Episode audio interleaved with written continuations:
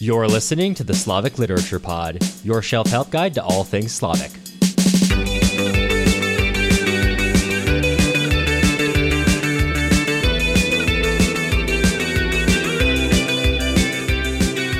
I'm Matt Gerasimovich, PhD candidate at Northwestern University, studying Russian literature and film.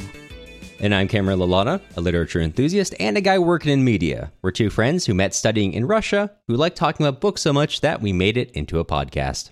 And speaking of this podcast, it is the podcast for people who want to learn more about Slavic literature, art, and culture. Every episode, we're going to be bringing you the background and analysis you'll need to know to understand these works. If you're interested in supporting us, you can head on over to our website, slaviclitpod.com.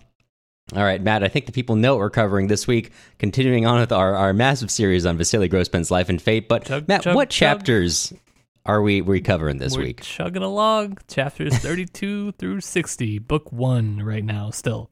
yeah, this is by far the longest book, so don't worry. It gets a little bit like 10 chapters shorter for each successive part. But uh, as we did last time, we're not going to be recapping what happens here. There are the daily episodes for that. Uh, if you were following along, you've already obviously seeing that in the feed. Uh, but if you're looking to start uh, from the beginning because you're listening at a later date or you're just joining a little bit later than everyone else, um, you may notice that some of our episodes are not in our main feed. And that's because we have moved them to a secondary RSS feed in order to avoid making our main feed unnavigable, you know, and having many episodes lost to time or lost to our dailies. So This Every was our Suez Canal, basically. right. Uh, so at the end of every month, we're going to be moving those over to a secondary feed. Uh, you can look it up under Vasily Grossman's Life and Fate dailies. I forget the exact title of it, something like that. But the link to uh, it will be in the show notes for this episode and successive episodes. Um, and it will also be anywhere you can get your podcast, just like our main this main podcast.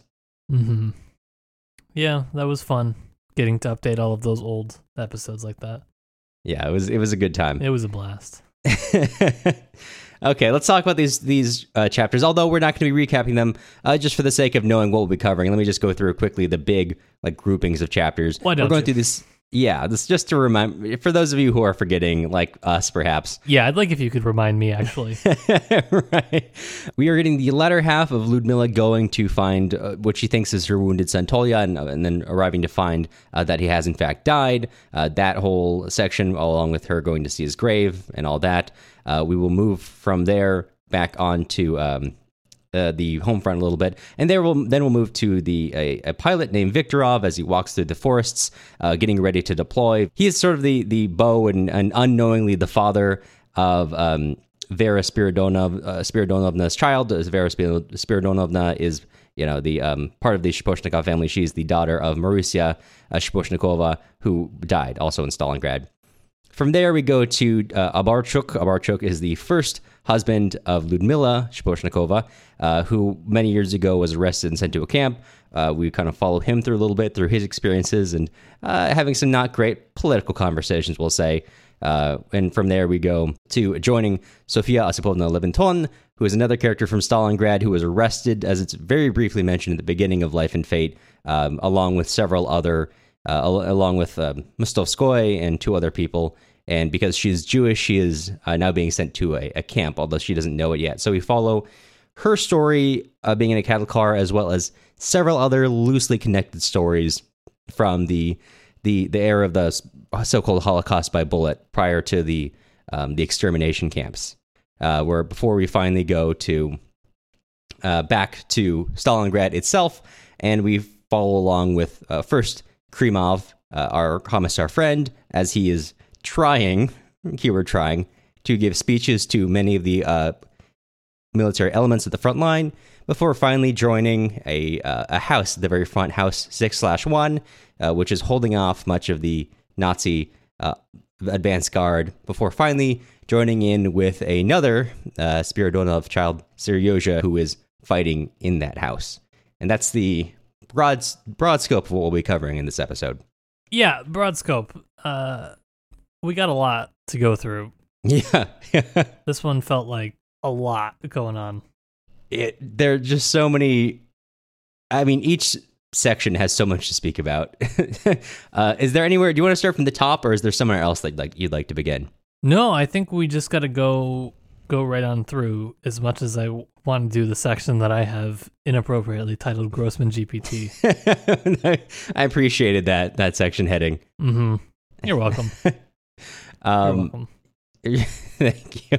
So right, so for Ludmilla, we have we have covering the staff telling her about her son's death, and then finally her going to uh, see her her son's grave, which in this very um, as we've been talking about this look into how I don't know bureaucracy or the normal life of of carrying out functions in war that are not on the on the front itself can kind of become over normalized um, and how that breaks down when you when you meet the human element, the reintroduction of, of the human into it. Um, is there is there anywhere where you'd like to start with that whole realm of ideas, thoughts, feelings? Um, well, what I kind of found the most, uh, well, I would say entertaining from this part because it wasn't really an entertaining part overall, but what I thought was really incisive here was the way that everybody else was dealing with Ludmila because it, it's not really that common, it seemed, based on what was said here for the military members' families to really be visiting them. Uh, one, because I'm not really sure that they were allowed in most circumstances, tend to not be a spot where civilians go. Uh, but, you know, that's kind of beside the point. It was just funny, kind of how everybody, in a lot of ways, was just upset with her being there because they didn't like being reminded of the fact that they were dealing with uh, dead people, which kind of doesn't cross their mind because it gets so ingrained in the way that they're going about uh, living and just kind of working that the thing that really annoyed all of them was the fact that this served as a reminder to them and kind of breaks them out of their their everyday habits, as you will. Uh, and there's this quote from uh, there- there's this quote that goes, "He felt sad about the dead lieutenant and sorry for his mother. For that very reason, he felt angry with both of them. What would happen to his nerves if he had to give interviews to every dead lieutenant's mother?" And I thought that was just such a funny, funny way of thinking about it. Um, there, there wasn't anything like deep there. Just I, I just thought some of the ways that the characters are written are just kind of funny in a in a way that is not uh, like in not in a way that clearly those own characters would would think is funny. Right. Yeah. Well, I, I do think that maybe there is, and maybe this is just me approaching it from how I'm looking at it. But the, as I mentioned earlier, the sort of bureaucratic approach to life, where each of these people, even though they're dealing with life and death, uh, they're in, you know, they're a hospital or a field hospital of some sort. Um, they have all kind of forgotten that they they're all going about their daily lives. Um, you know, as it's, it's said with the with that same commissar, you know, the commissar felt himself to blame for the fact that three patients had died the day before in, in, in Ludmilla's face, while he while he himself had taken a shower, ordered his favorite dish of stewed sauerkraut from the cook, and ordered and drank a bottle of beer from the store in Saratov.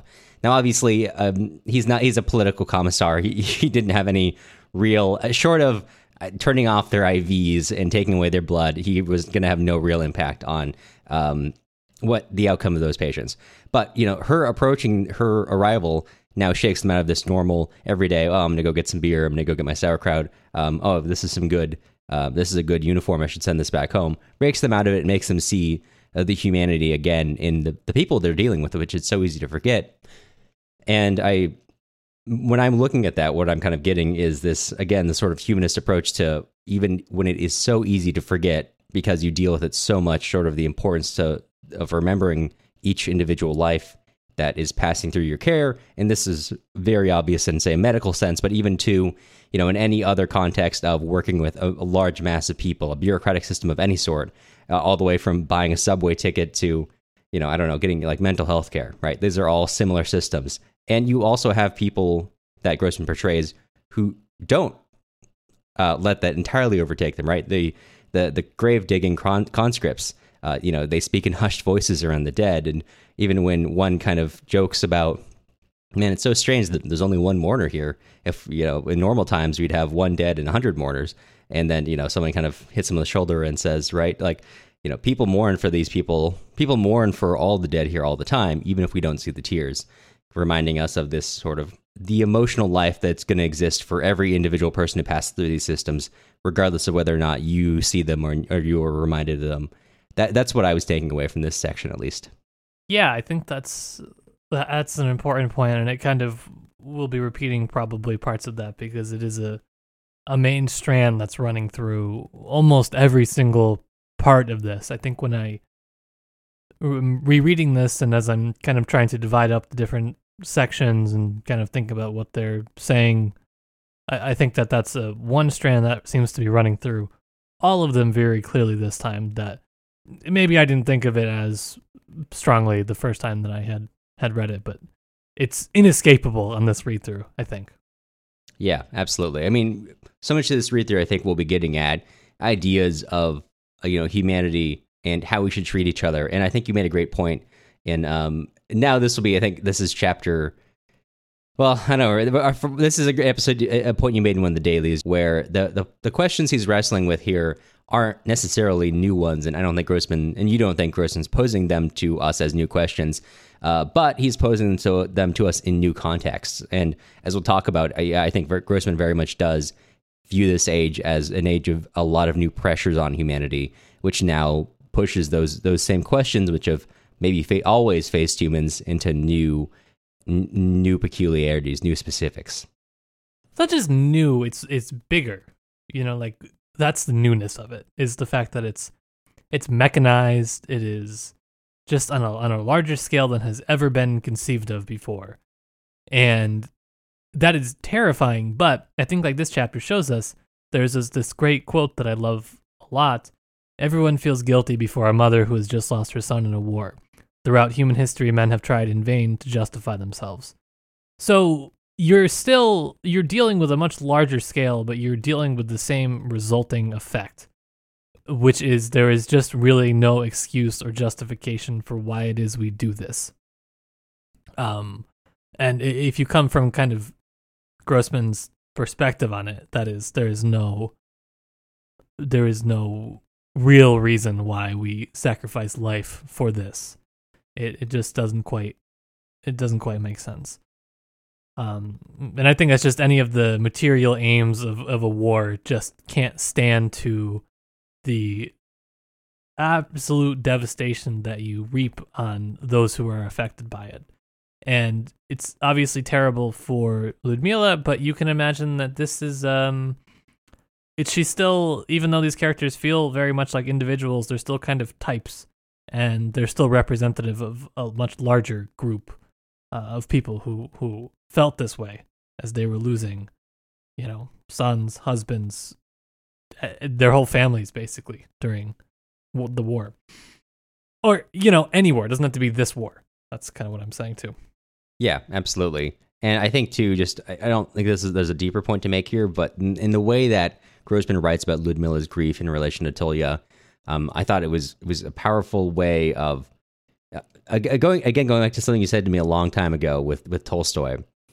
Um, I've always thought about how you said Tolstoy writes characters writes related characters as if they're related. And uh, that's not something you get from every author. Sometimes you're just told these are siblings, and okay, you accept that for the sake of the story. But uh, in the way that Tolstoy writes those kind of rhyming features, that you really get this sense of of relationship here. I think you were speaking about Stiva and uh, Anna Karenina in that case, but you know here too.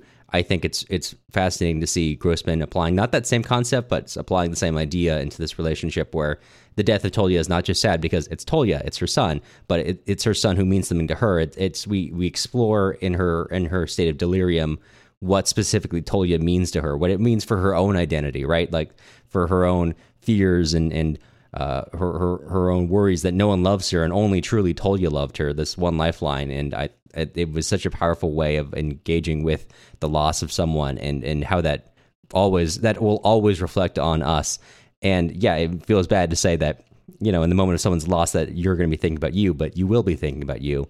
And uh, I think this, the way he writes it is, is true to life. It's powerful. I thought it was well done. Yes. I only want to pause briefly just on what is still thinking about it. Probably one of my favorite lines from the whole book so far. Ludmila knelt knelt down. Uh, Ludmila knelt down and very gently, so as not to disturb her son, straightened the board with his name on it. He had always got angry with her when she straightened the collar of his jacket on their way to school.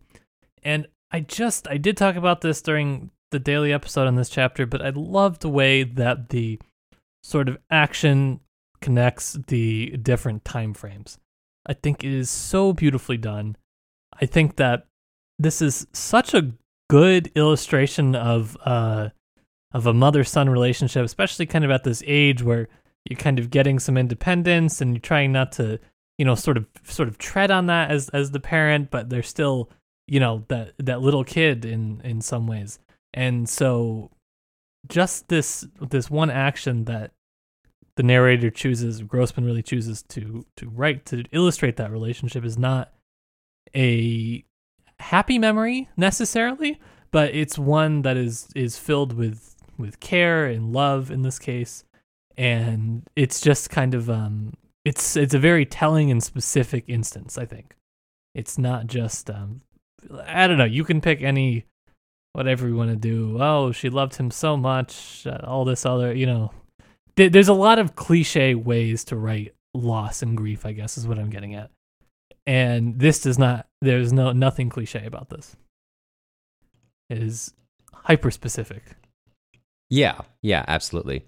Um, and it's hyper specific in the ways that uh, I think Grossman. This is something that Grossman does a lot. Is um, sometimes it's easy to focus on those you know if you go to uh, you know if you watch and as you as i do watch a lot of not very good horror movies and you see people try to sometimes depict relationships loosely you'll think back to like oh these happy moments of childhood or oh man i can't believe my brother's dead. Think of all these this highlight reel of all these best moments of us running through the grass which is not really how we think of people in our real lives or at least i don't you know you're probably going to be thinking or maybe you don't actively think about this but you may remember the things you do the most. These little things these little ways you you know you say goodbye to someone every morning or the ways you that they come home and you have that dinner conversation or in this case you know adjusting his jacket on the way to school those moments that maybe you don't consciously remember but are most deeply imprinted on you. And you know this sort of writing is so original and like you say it's it rejects being a cliche because it is so specific yeah, and I, I just the part that I really love about it is not that it um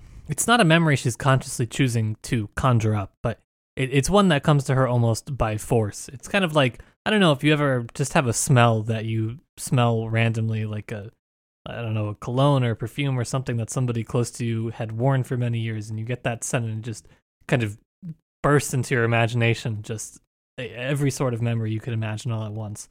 And that's what it sort of feels like here. It's an almost uncontrollable barrage of, of this. Like it's not it can't be disconnected from uh from this movement. And so it's just a very beautiful a very beautiful part of this chapter, I think. It's one of my favorites. Yeah, absolutely. And, and we could we can move on from we don't stay on it forever. Yeah. I, just, I really wanted to make sure I hit that before we left. Absolutely. I think that's a good place to leave it. Um, and from there on from this moment of, of brief disconnect from reality. Let's talk about a, a slightly longer disconnect from reality. Uh, Viktorov, the pilot, who's waiting for orders as he walks through a forest um, for a moment before they, they leave. Um, this is something that's been bothering me the most this whole time coming into this episode. This is this is one of the parts of the book that I've been thinking about the most because Viktorov is uh, the kind of our introduction to him is him walking through a forest and thinking of a, a fairy tale of, of this Prince Dolgoruki marrying this young woman, and days after they marry, the czar or the prince is overthrown. I don't know what period of, of uh, imperial Russian history this is in. Um, and then, you know, Prince Dolgoruki is taken far away. And then, you know, for many, many years, this new princess Dolgorukaya is now searching for him. And um, he kind of thinks of Vera as as he kind of hopes that she would search for him in the same way that this uh, fictional Dolgorukaya does. And I've been thinking about that because of uh, we didn't mention this in our daily episode, but we'll have a Prince Dolgoruki appear in the next section in uh, in in the camps with Abarchuk. You have we have a, a Prince Dolgoruki, and already on its own, I was like, you know what what place does it hold in the story? And maybe it's hitting myself over the head when you when you suddenly have the, the, fairy tale appear in a, in a gulag but that's what's been on my mind most approaching this part. Um yeah what when when you're we're talking about this what what comes to mind for you? Um honestly this i would say looking at it one of the most important parts i think from his exchange here is that sort of uh well, you get a lot where he's kind of the central figure of of his own story, and then you get that really long breakout chapter with this fight over an anti-Semitic comment that one of the other pilots makes towards another. And you know it doesn't get resolved because they commissar is t- well the commissar is talking about how this is a you know an illustration of how we're not living up to the friendship of the people uh, friendship of the nations and it sort of gets brought onto this political level. It's kind of complex. I would recommend looking at our daily episode for a discussion of that because that's going to take like a third of our episode if, if we if we go into that. Um but I think that what that incident shows and what his sort of storyline more broadly shows is again like I mentioned during part 1 of the series the long-standing well by now long-standing I guess tradition of the lieutenant's prose and just sort of what it's like to see battle and military operations from the standpoint of the sort of well, almost nobody lieutenant uh, the lieutenant who is not going to be remembered for anything particular, even though many of the things that they do are spectacular. Uh, but there is so much going on and and so much loss that none of those things will ultimately be remembered outside of the context of the greater victory. And we get just a, a lot of sort of low level military stuff overall from Viktorov. Um, you know, Grossman kind of concludes his part by saying that he's a, a young, narrow shouldered lieutenant was walking through the forest in a worn tunic. How many people there were like him, forgotten during unforgettable years. And that's another quote that I really like. And it's sort of a question I think Grossman's almost asking himself as he's writing this. Like, you know, you think reading a book like this, wow, this is going to be a really great, all encompassing work. But the deeper that you get uh, into it, the more you realize just that you're not even scratching the surface of what is there. And I, this is another one of Grossman's points, but not even just the amount of people, but the complexity of all of them. This is just one narrow shouldered lieutenant that, you know, people aren't going to remember. And we get how many chapters out of him? Well, now amplify that by how many that we'll never even hear of. And it's incomprehensible. Absolutely. Yeah, and and every second of it is concerned with all as they're beginning to leave all these other young soldiers too who have their own stories which are could easily have been the focus of these chapters. Of course, Viktorov is going to be as he's already been a character, but you know these relationships which are suddenly breaking up. All these every sentence here suggests another story uh, of that could be told another life, another tale, which is worth talking about, but there simply isn't enough time for it all. So, you know, like you said, that's a fantastic quote. How many more like them? It's it, for every for everyone he could include. There are thousands upon thousands more of similar stories which will not be told and may mm-hmm. never be told. Yeah, and it's um it's it's difficult to to reconcile with, really. Just that sort of knowing that you're living in that era of very profound loss. And I, I think that's something that is well, probably specific to to this time because I mean there's always been there's always been wars and people uh, have generally been aware that there have been wars but there are sort of few times not only where there have been there has been this much destruction but also the just the readily available technology to document, to capture, to make known that level of, of destruction. So to kind of be to be in one of those those first times, it's a very interesting kind of book to read about that and kind of think about that. Right. And I think that's going to be for me when I'm reading this, this is a theme that Grossman is wrestling a lot with of, you know, I, this this need to memorialize, talk about the people uh, of the war, and yet this recognition that necessarily by telling the story, by telling you know a real story, uh, you're going to have to leave most of it out. You're going to have to leave almost all of it out. In fact, so how do you, in in an amount of words that a reader will actually read, tell the story and get at the truth of what happened, while necessarily cutting out almost all of the truth itself? and I think this will become particularly relevant as we're getting to the Holocaust chapters. There, yeah, this is a this is something very interesting. I think this is why Grossman can be can sometimes be compared to religious writers in a lot of ways. Um, this is just a can be applied to probably other things too. I don't know, but there is something about reading Grossman where you're not reading the the the factual depiction of something that happened, but there is a deeper underlying truth to what he's writing that he's able to get at just amazingly. And that to me is a, a really a really great aspect of, of reading Grossman. And so he when he when he draws this when he draws your attention in to let you know that yeah, we're still reading something fake, haha. It it doesn't negate that what he's writing is in a sense true. Right. In fact, it, it heightens it too. This this awareness that of uh, that you're you don't have a complete perspective on the war. This continual reminder of that fact. Yeah, and I, I think that that is is really important to kind of keep in mind as well. Yeah, absolutely. Uh, well, if it's okay with you, I think maybe now before we go on to talk about the camps, before we get into some heavier subjects, a heavier line of them, maybe we, this is a good time for us to take a break. I think that is not a bad idea. We'll be back in just a second. Well, this episode is brought to you by you, our listeners. You can support independent podcasting by heading to our website, slaviclitpod.com. That's where you can sign up for the listserv for the daily episodes, the daily emails we're sending out to accompany uh, each chapter we're reading every day. You'll get access to the notes we used to make this very episode, including links to all the secondary sources mentioned. If you want to support the show, but you don't want to spend any of your hard earned doubloons, you can join our email list for free at slaviclitpod.com. Or you can leave us a nice review wherever you get your podcasts.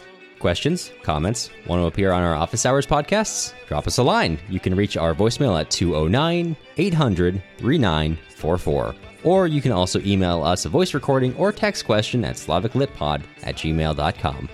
We'll bring your question onto the podcast and do our best to address it. Okay, let's get back to the show. Okay, so from here we go from shortly after the death of Tolya, we go to his his father, Abarchuk, who does not know his son is dead, who is in a labor camp in the in the Far East in the Dalstroy. Um, and this is uh, when we start talking about this is where really where we begin to make these comparisons that uh, we've mentioned so often, where Grossman starts to explore the intersections of fascist forces and the Soviet Union and what that means, it, it, which I think is an important uh, continuation of that of that question of that comparison to make.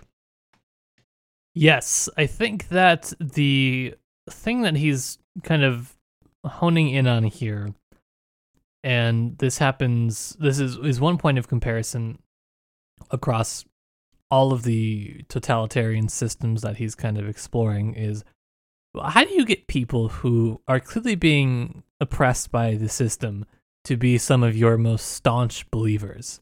How do you do that? That's that's almost it, it doesn't make sense. So why did that happen?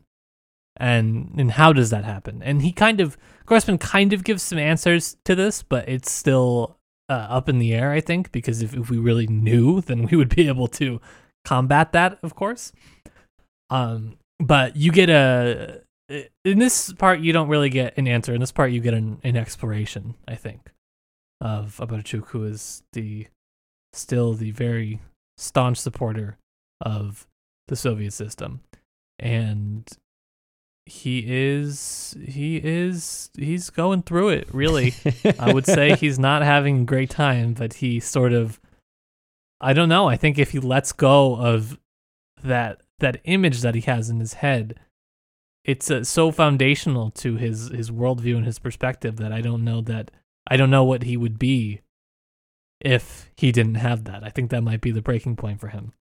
Yeah absolutely. And one of the things I, I, really enjoy about this section is we, we had a, a Discord user, Sally, who uh, uh, a couple, maybe a week or two ago, said that something that um, that they really enjoyed about this is the way that Grossman never treats his subjects with meanness. There's always an empathy there, and that's something that we, we really, I think, makes this exploration of Abarchuk, who is both a subject in the camps and also still a firm believer, makes this such an excellent section. Is um, it's not it never feels mean. It really does feel like how you know how do you come around to this point of view and exploration, right? Because we will go between him, uh, you know, telling other prisoners that they, that, you know, you may say you're an ex-communist, but none of us are because we're always going to be committed to the cause. Then the next moment he'll be thinking, Someone ought to write a treatise on despair in the camps. There's a despair that crushes you, another that attacks you suddenly, another that stifles you and won't let you breathe. And then there's a special kind that doesn't do any of these things, but somehow tears you to pieces from within, like a deep sea creature suddenly brought to the surface. Like that is, you know, Abarchuk is aware of what kind of despair he's under, and, and that that happens many more times throughout this this chapter or these these series of chapters. He's a deeply miserable person, and he knows that and it's the only the and we can we get to see that really it's it's his continued belief that is the only thing that can maintain maybe maintain any sense of hope. This unchanging commitment to that idea is the only thing that can that uh, makes him live on day to day. Well, that and, and his son Tolya, when he has, does have a very sweet moment, imagining, you know, he's it's not in a place where, as you can probably imagine, you can afford to be that emotionally open. Uh, and so he dreams about meeting his son, and you know, Tolya would embrace him. A Abarchuk would put his head in his son's chest and burst out crying bitterly and unashamedly. They would stand like that for a long time. His son, his son, a head taller.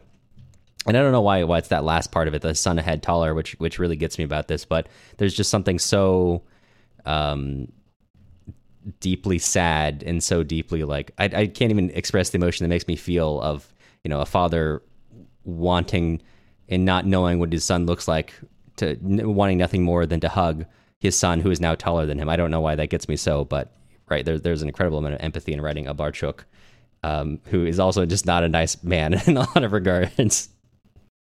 Yeah and we get a lot of questions about the gulag system and and everything. And there's just this one line that encapsulates a lot of the mentality around it i think very well which is Abarchuk repeating you don't get arrested for nothing believing that only a tiny minority himself among them had been arrested by mistake.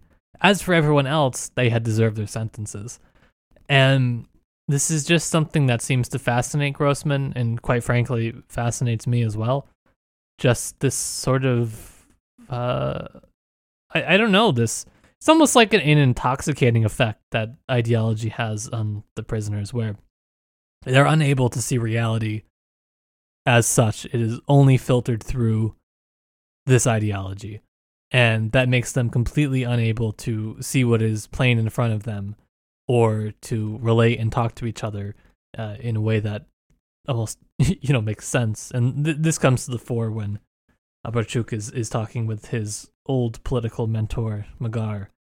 And we get that sort of scene that should be the ultimate devastation for Abarchuk, where his mentor is telling him that, you know, everything we fought for, we've ultimately squandered and squashed. And, you know, we're not good communists. We didn't do the good communist thing of guaranteeing freedom. All we've done is all, all we've done is is replaced one leader with another and, and we made a mistake and Magar ultimately kills himself, and Abarchuk doesn't know what to what to do about that.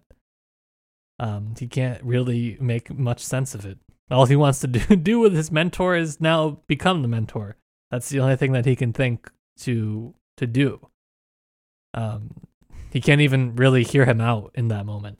And I think uh, I think that that that moment also dovetails nicely with another moment earlier in, in, the chapter before, maybe two chapters before. So he is close friends with another old communist, Rubin, uh, who is also Jewish and treated very badly because of it. But in, in, in typical fashion, the other characters say, "No, that, yeah, they're not treating you worse because you're Jewish." Right after this guy's been called slurs, um, like no, that's just that's just par for the course. You know, they call me uh, "you old man," they call you a, a, racial slur. That's just how they treat us yeah. all equally. yeah, yeah, same, same. Yeah, but really. you know, because Rubin won't give his shoes up or, or won't help another uh, one of the the violent inmates uh, one of the not one of the non-political prisoners. He is is murdered quite brutally. He's uh, he's murdered with a nail and a hammer, and you know the reality is pretty much everyone knew it was happening. And there's this passage here where I think where uh, Abarchuk basically outlines the the logic of the knife, where he says, "Yes, together they could have dealt with the murderer in no time. They could have saved their comrade, but no one looked up. No one had called out. A man had been slaughtered like a lamb and everyone had just lain there, pretending to be asleep, burying their heads in their jackets, trying not to cough, trying not to hear the dying man writhing in agony. They could indeed have gotten up and stopped the murder, but a man with a knife will always be stronger than a man without a knife. The strength of the group of prisoners is something ephemeral, but a knife is always a knife. And um, when we say it like that, we understand the logic of the knife is a completely amoral logic, you know, for better or for worse. And I, what, what Abarchuk doesn't understand is that he also operates under this logic of the knife, where uh, you know he, he got his old power from being able to pass judgment on people. He used to be the man with the knife, and in being arrested, he lost that knife.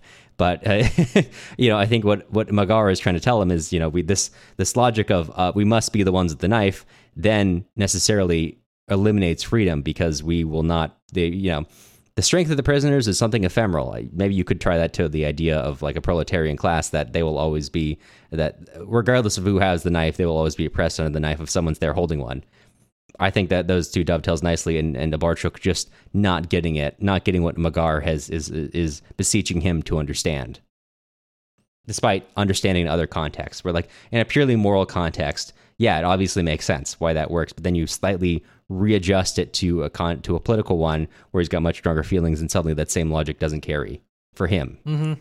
Yeah, it's um, I don't know what to say other than it's weird and complicated, and Grossman is very, very interested and very invested in this question overall. Yeah, absolutely. And we get to it again. Don't worry. Have you thought, hey, man, I can't believe that was the end of the time in the camps. Don't worry, we're not done. No. Yeah, and uh, speaking of uh, things that are bad, let's go to um, a, a, worse part of the book. Worse in terms of what we'll be covering, not worse in terms of writing. I think the writing really hits uh, really hits its apotheosis here. But we move on from here to talking about the beginning of the the the extermination camps, the the transition from the kind of Holocaust by bullet to Auschwitz, Majdanek, you know, Treblinka.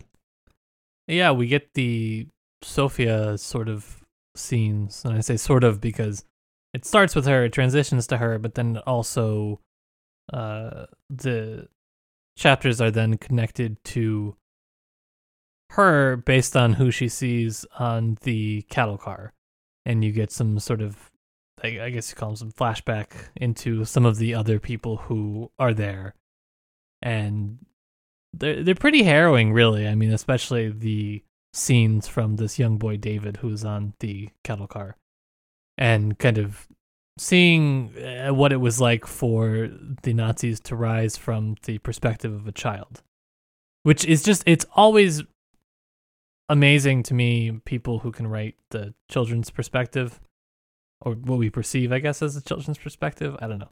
Um in, in a way that's it kind of convincingly feels authentic like this. Um, and so I don't know. These couple of chapters were really good. Uh, I want to make sure we do them justice, so I will say that I know we'll get to a lot of them in depth in the daily episodes for sure. Yeah, so I don't I don't want to know if we want to repeat too much of that ground we've covered in the dailies because th- there's so much more in each chapter um, to talk about. Yeah, these ones don't form like a cohesive. Mm. Uh, here's what it's about necessarily, right? Um, in, in the same way, like the Viktorov might be consolidated, so they they do have they get more into the individuals that they're actually discussing over the series of chapters that make up the sort of part. Yeah, absolutely, and I, that's one of the things I find so fascinating with this particular section is, is because we suddenly have a different way of telling a story. Up to this point, it's been a yes, pretty traditional, yes. like, okay, we've got this series of chronological events happening in order. Maybe you think back sometimes, but you mean, well, not only that, but everyone is uh, basically an extra Shaposhnikov lover, right? Uh, who was it was pining for one of one of them, you know, right? Yeah. Um, yeah. The, the true connecting force the book is the is the horniness for everyone who encounters the Shaposhnikov family for for them for one one member or another. Um, so we have the one member that one one one entry in the list who is not, as far as we know, horny for any member of the uh, Shaposhnikov family. Um, but uh, you know, we already begin on the fact that it's unclear. We are following Sofia's perspective, but it's unclear where she is because she's thinking back, uh, or she we kind of have this vague sense of of what she feels now, but then she thinks back to being in the cattle car, and then we carry the story forward, uh, you know, in that cattle car. So we're in some future state, thinking back on a past state, working through that. We end on someone crying out. The next chapter, we go to a completely different character who, by the end of that chapter, we suddenly realize is the the man crying out at the beginning of the first chapter, carrying on to this other moment where we have this person we think is unconnected, who we then realize is a character who's known by David, who's the young boy who's in the cattle car with her, and then one chapter which I'm I'm still stuck on trying to care, figure out in terms of um, carrying out this uh, in terms of uh, following a, a, mass execution by gun. Um, and the way it all comes together, I think that kind of carries into the second thing I've really been paying attention to here, which is we've been talking. We talked a couple minutes ago about um, how to talk about such a large event where so much memory is already forgotten, where we're necessarily we're kind of getting at we have to, if we want to talk about truth, we do in a lot of ways have to tell some lies or either lies of omission or lies because we simply don't know.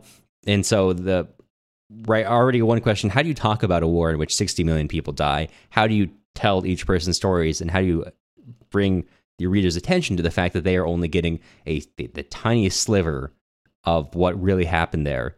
And now here we have that um, taken from the war angle down to uh, to the perspective of that same question, but in such an extreme circumstance. How do you talk about the Holocaust? Not just how do you talk about the camps? How do you talk about transportation? How do you talk about the people sitting on those trains? How do you talk about the moments before a ghetto was liquidated? How do you talk about the moment before you know a young woman, one of many hundreds of people, are gunned down into a pit? Uh, how do you convey that? And uh, it necessarily the the same rules can't apply. It's just they they don't work. You, you, they trying to tell it as a normal story falls short because this is not a normal story. Um, I mean that's how I approach it when we're getting at this weird angle, this weird this these set of themes, and in the way each chapter works together um, is yeah, this is such a strong. Um, compelling piece. Uh, I could keep going, but let me. Is there anywhere that you anywhere that you want to zoom in on? Well, not to zoom in yet. I just wanted to say too that the the a lot of the horror from these couple of scenes is that you have non-combatants that are in the cattle car. Uh, y- you can see with Abarchuk, like in this in, in his prison camp. I mean, uh, maybe you don't believe anybody should be in prison, but there are certainly some violent criminals in there where you're like, yeah, okay. Um, Uh, here on this you have i mean more or less you have like a lot of women and children which is an especially horrifying thing. And i i think the way that the story is told it is it, it is phenomenally disorienting which must have been the experience on a cattle car. So i think that it achieves a certain effect like that which is like you said needed for this part of the story um, I think that the way the perspective is bouncing around and shifting, I think it's really good. I think it pulls attention to this part in particular, and I think that this is a, is a really important part. I mean, it really is as as Grossman is writing. I mean, it's still, uh, I mean, some uh, maybe not by the time that he's writing Life and Fate, but certainly by the time that he has been writing some of his other things. These are new facts that are still coming to light uh, as as he's writing, which is sort of hard to picture now, maybe, but uh, it was that was how it was, and so for me, this this one part that I found the most horrifying out of all was, like I mentioned, this young boy David, and there's this one quote that I just found really haunting, which said. Death, who had once lived in a fairy tale forest where a fairy tale wolf was creeping up on a fairy tale goat, was no longer confined to the pages of a book. For the first time, David felt very clearly that he himself was mortal, not just in a fairy tale way, but in actual fact. And, you know, this is something that uh, a lot of people take a very long time to develop, which is our own sense of mortality. And I think for a young child to come face to face with that is uh, especially horrifying in a way that I can't even quite put words to. And this sort of chapter with him was uh, was a tough read.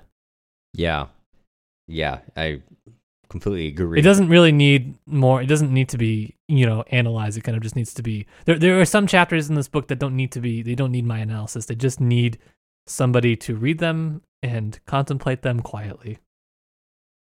You know? Yeah, which this whole section, I I agree with you. I think that's what this is. There is not that much to talk about it. It's there to be experienced. And but the one thing I, I do want to bring in here is that I, I what I've appreciated about Grossman, and this is something I read, and I think it's the in the introduction to this book. um, that, or no, it might have been the introduction to the the collection, The Road, put together by by Robert and Elizabeth Chandler. That um, uh, Grossman carried around two letters that he wrote to his mother, and he carried around two photos of the letters. One one photo of um, his, himself and his mother, and one photo of a a, a group of young Jewish women who'd been killed in, in mass by Nazi soldiers. And um, possibly, you know, one of the bodies was could have been his mother's. I believe it's it's from the town of Berdichev, so possibly, but you know, impossible to tell. And Grossman writes that not Chandler writes that they have in this last section of the road where they do include those two letters that they have reprinted the photo of Grossman and his mother, but they have not reprinted the photo of the many, uh, many, many young women who've been shot and killed because so much of his work is trying to focus not on the moment of death, but on the, on the lives of those people to treat, not look at these numbers and get overwhelmed and say, and, and just let them in their death be forgotten, but try to move this, the, the conversation back to the moments of life. You know, even if it, those moments of life are the moments of, or, or horrible moments, it's a moment of life. It's not letting them be defined by that moment of death. Um, which I mean, for me, in this kind of these I noticed that a lot. And say, for example, one they that man we mentioned who was calling out for Golda, Golda in the cattle train. You know, he's part of a team of of uh, presumably all Jewish people who are being forced to dig up bodies of Jews who've been shot in the years prior and burn them. Um, and through this whole process, he can he keeps counting. His he's an accountant by trade and can only count if we did this many burns today. Uh, we've covered this many towns there are this many burners in total. You know, he he he's stuck calculating and is almost removed from this horrible process up until the very end when finally the shell breaks off his heart and he begins to call out for Golda. Golda, presumably a girlfriend or wife who was who was pregnant when she was killed. Um, and and so uh, you know when I was reading that, I took that to mean you know this obsession with the process can over overwhelm the actual reality. Right? We have someone here whose whose own loss has been uh, you know, as whatever you want to call it, a coping mechanism, a way, a numbing, whatever it is, you know, that covers up the real loss there. And and also, I think you see they continue through in um, the chapter of Natasha, who is uh, this is still what I'm kind of struggling with because it begins with her in the train car, but then very clearly she's been killed by the end of the chapter. You know, she's she's shot and killed as part of a mass execution. And uh, the thing I find so fascinating is that we have this is not a fantastical book in most senses, but here we have one moment of, fantasy, fan, you know, whatever you, however you want to interpret it, where the moment of death, it does not. The story of Natasha does not end at the moment that she is shot and killed. Uh, she goes on to walk back to her town, and finally, uh, these old um, um, inability to dance in front of others is is gotten over, and she joins others and, and dances in the town. And when I'm reading that, what I'm what I'm reading is Grossman uh, not letting the story end with the death of these people. Uh, in this case, it's you know this is some kind of fantasy or what, whatever causes it. Um, it is when I'm reading it, a, a kind of a reminder not to let the story end here, to carry it on however you can, maybe carry it on in the moments before or whatever, to not just let the story be one of of death, right? Um, and there's so much focus on the moments before death, and the with the librarian, this, these brief three paragraphs when the the Nazis come to liquidate the ghetto or maybe take them onto the trains, whatever happens there, um, not focusing on the emotions of these people and, and letting their lives be their lives, whatever it, it is. Um, I think that's something that Grossman does well, and I think is important to to focus on in in when we're approaching such horrible um, horrible atrocities in our history. True. And it kind of, while we're on this subject of life, death, and the great beyond, kind of links to, I think, the. It links very well to the next part of the chapter, or the next part of the book, where Grossman kind of takes a step back from. Well, he takes a step back from the individuals to do his sort of large scale theorizing about individuals. This is a section that I inappropriately titled Grossman GPT. and that's because there is one chapter where he talks about uh, machinery emulating humans, and he's basically des- describing the, the, the modern hysteria over ChatGPT. Mm-hmm. Um, but before that, he does give his sort of some of his thoughts on how ideology works and how how fascism sort of crushes that human element within people. And I think that we've talked about this on daily episode, but as we're we're getting into this this discussion between fascism and communism, I think that the way that Grossman starts to differentiate them more and more as we go through this is that while they both do have, like I mentioned before, this intoxicating effect the ideology has on people where sort of all aspect of of reality is then filtered through the lens of of that. Uh, fascism for Grossman, it cannot it cannot be sustained by anything other than just bulldozing people and reducing them to something that is inhuman. Theoretically, communism in it seems to me in Grossman's view does not that is not its goal. The goal of it should be freedom, and this is what Magar is saying when he's having this conversation with Abarchuk.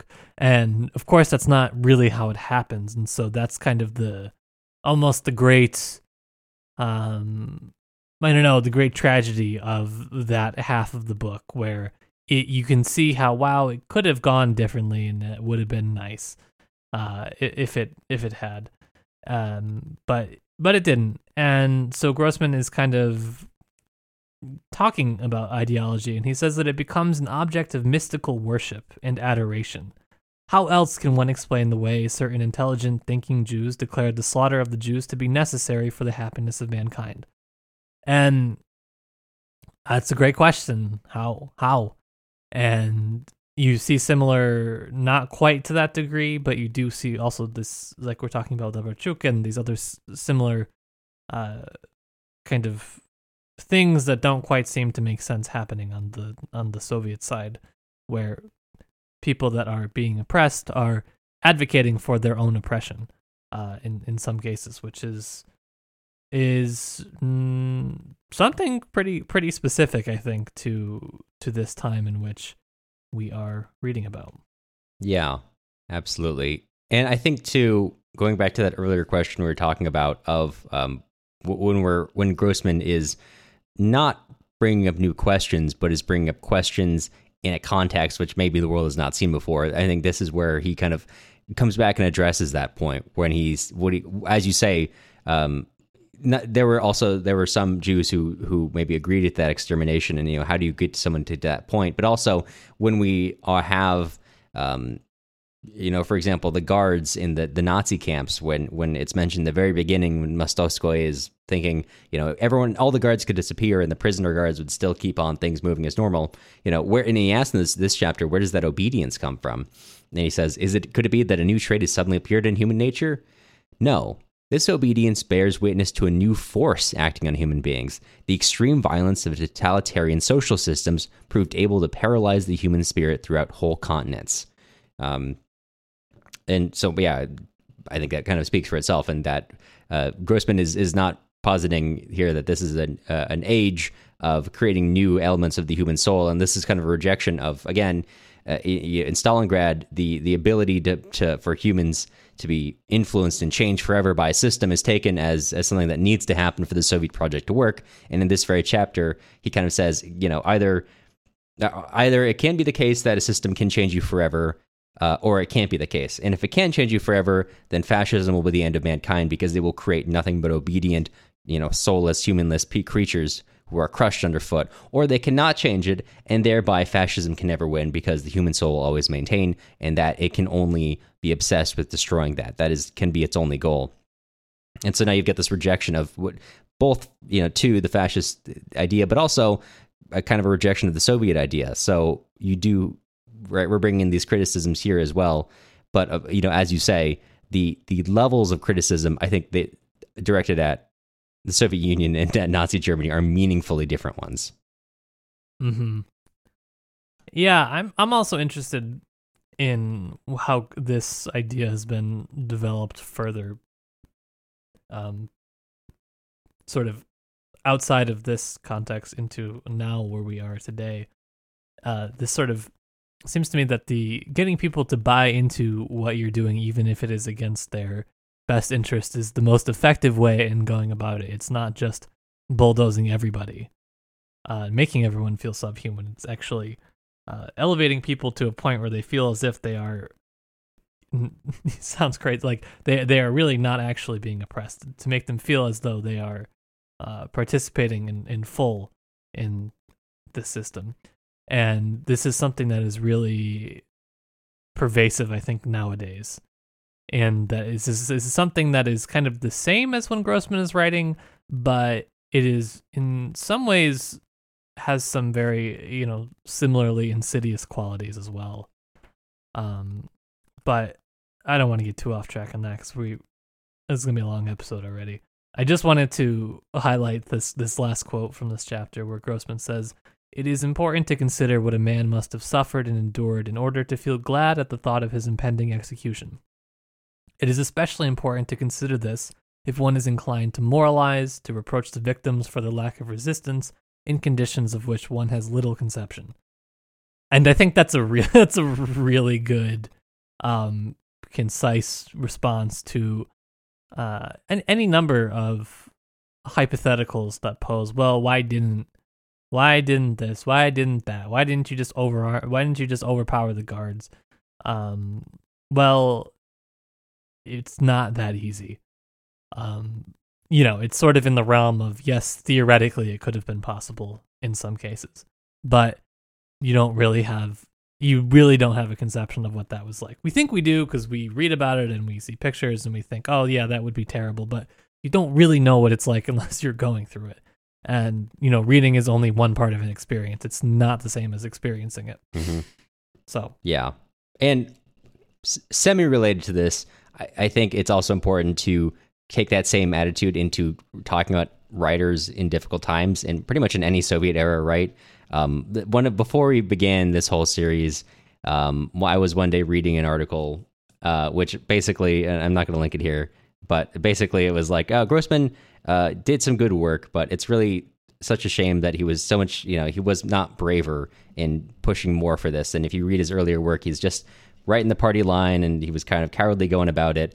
Um, and I, I was approaching it, like this is this is something that still sticks to me. Not that it, you know, go after the author or anything, and be like, oh, you're wrong, but, but just that general attitude of looking at um, and reading authors through their moral successes or moral failures. And I'm not talking about the extremes here. I'm not like here to make the argument that if someone does the author does something heinous, you should overlook that. But but like do take them in the context of where they're living in. And if you, especially for Soviet authors, we can't conceive of the pressures they were operating under. And that's kind of a that's kind of a, realm we have to some grace we have to give them. And especially when we want to make this moral judgment of which we do see uh more more so in popular writing. But i definitely run across that especially in terms of not only writing about uh soviet authors but when I, in conversations i have with people about soviet authors there's this this this tendency to want to moralize in that regard.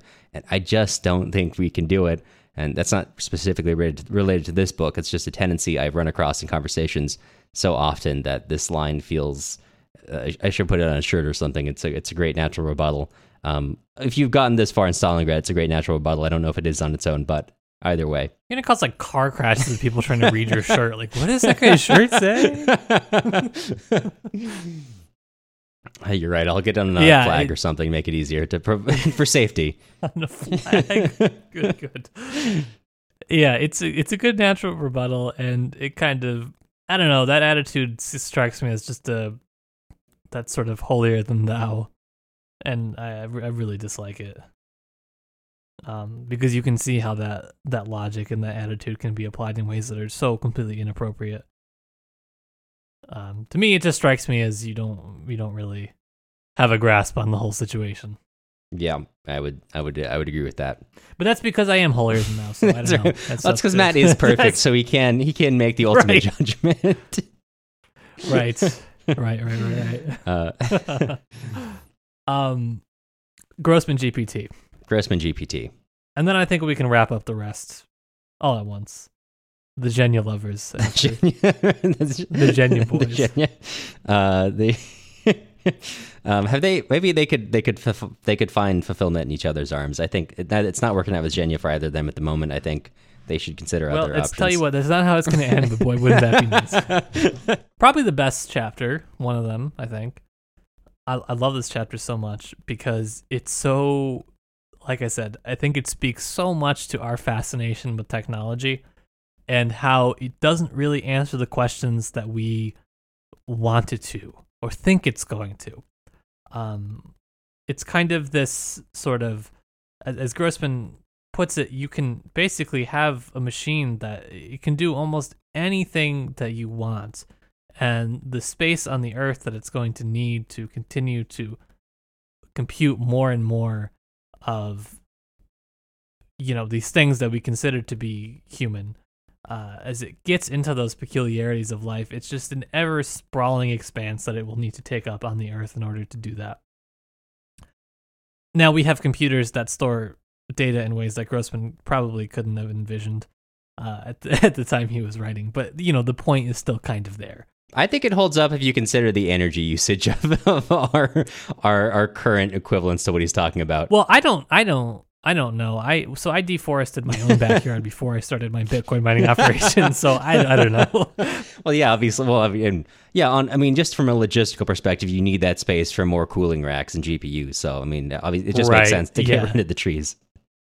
right, right. And uh, obviously, while I was kind of investing, I sort of tunneled under my own house for rare earth minerals.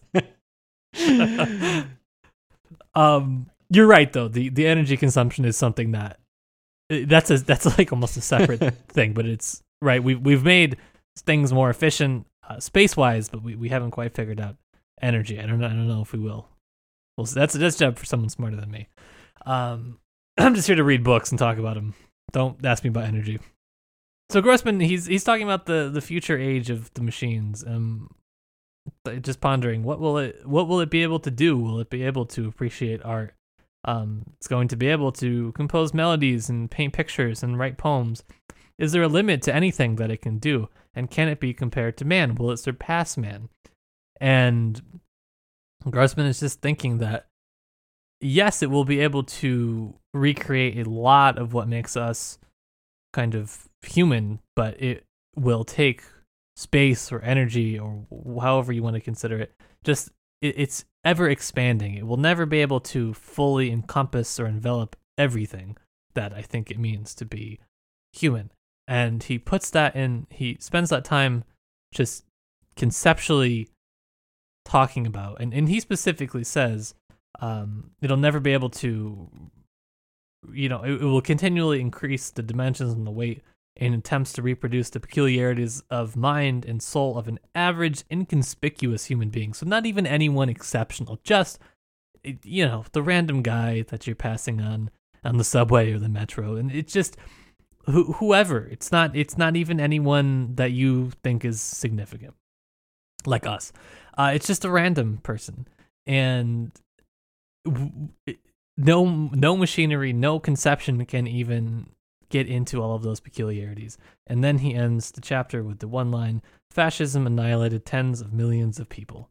And I think that it's just Grossman's attempt at trying to, again, further reconcile with w- what it means to systematically not kill, but annihilate that many people. Um, and it's it's a very profound chapter. I find every time I go back to it, I like it more and more there's we don't have to stay we don't have to dwell on it forever. I just I really like this chapter a lot. No, I think that was a perfect a perfect encapsulation of its meaning.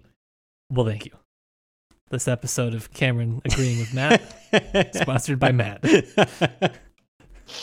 um, and, and speaking of the the soul, the so-called soul of a man, let's talk about the soul of, of two men who share one soul, and that one soul is love for Zhenya, uh, Novikov and, and uh, Krimov. Um, I I, th- I don't know if there's too much to like really analyze in this section, other than the fact that I, I do want to kind of highlight the the ways in which well, again we're covering the individual stories of of the people here, right? The many many stories. This is a great like section for just hearing getting into the stories of people and the experiences they're having, but also also continuing on the sort of um, as as uh, Krimov will turn it, the, the sort of chauvinist attitudes you'll still see among the the, the kind of liberatory forces here, with uh, Novikov being, we, you know, Novikov is is working with Getmanov to figure out ass- assignments. You may recall Getmanov from our last podcast or one of our dailies where he's a, a, you know he's kind of a party apparatchik who's been assigned uh, under Novikov and he's really really mad that he's under Novikov.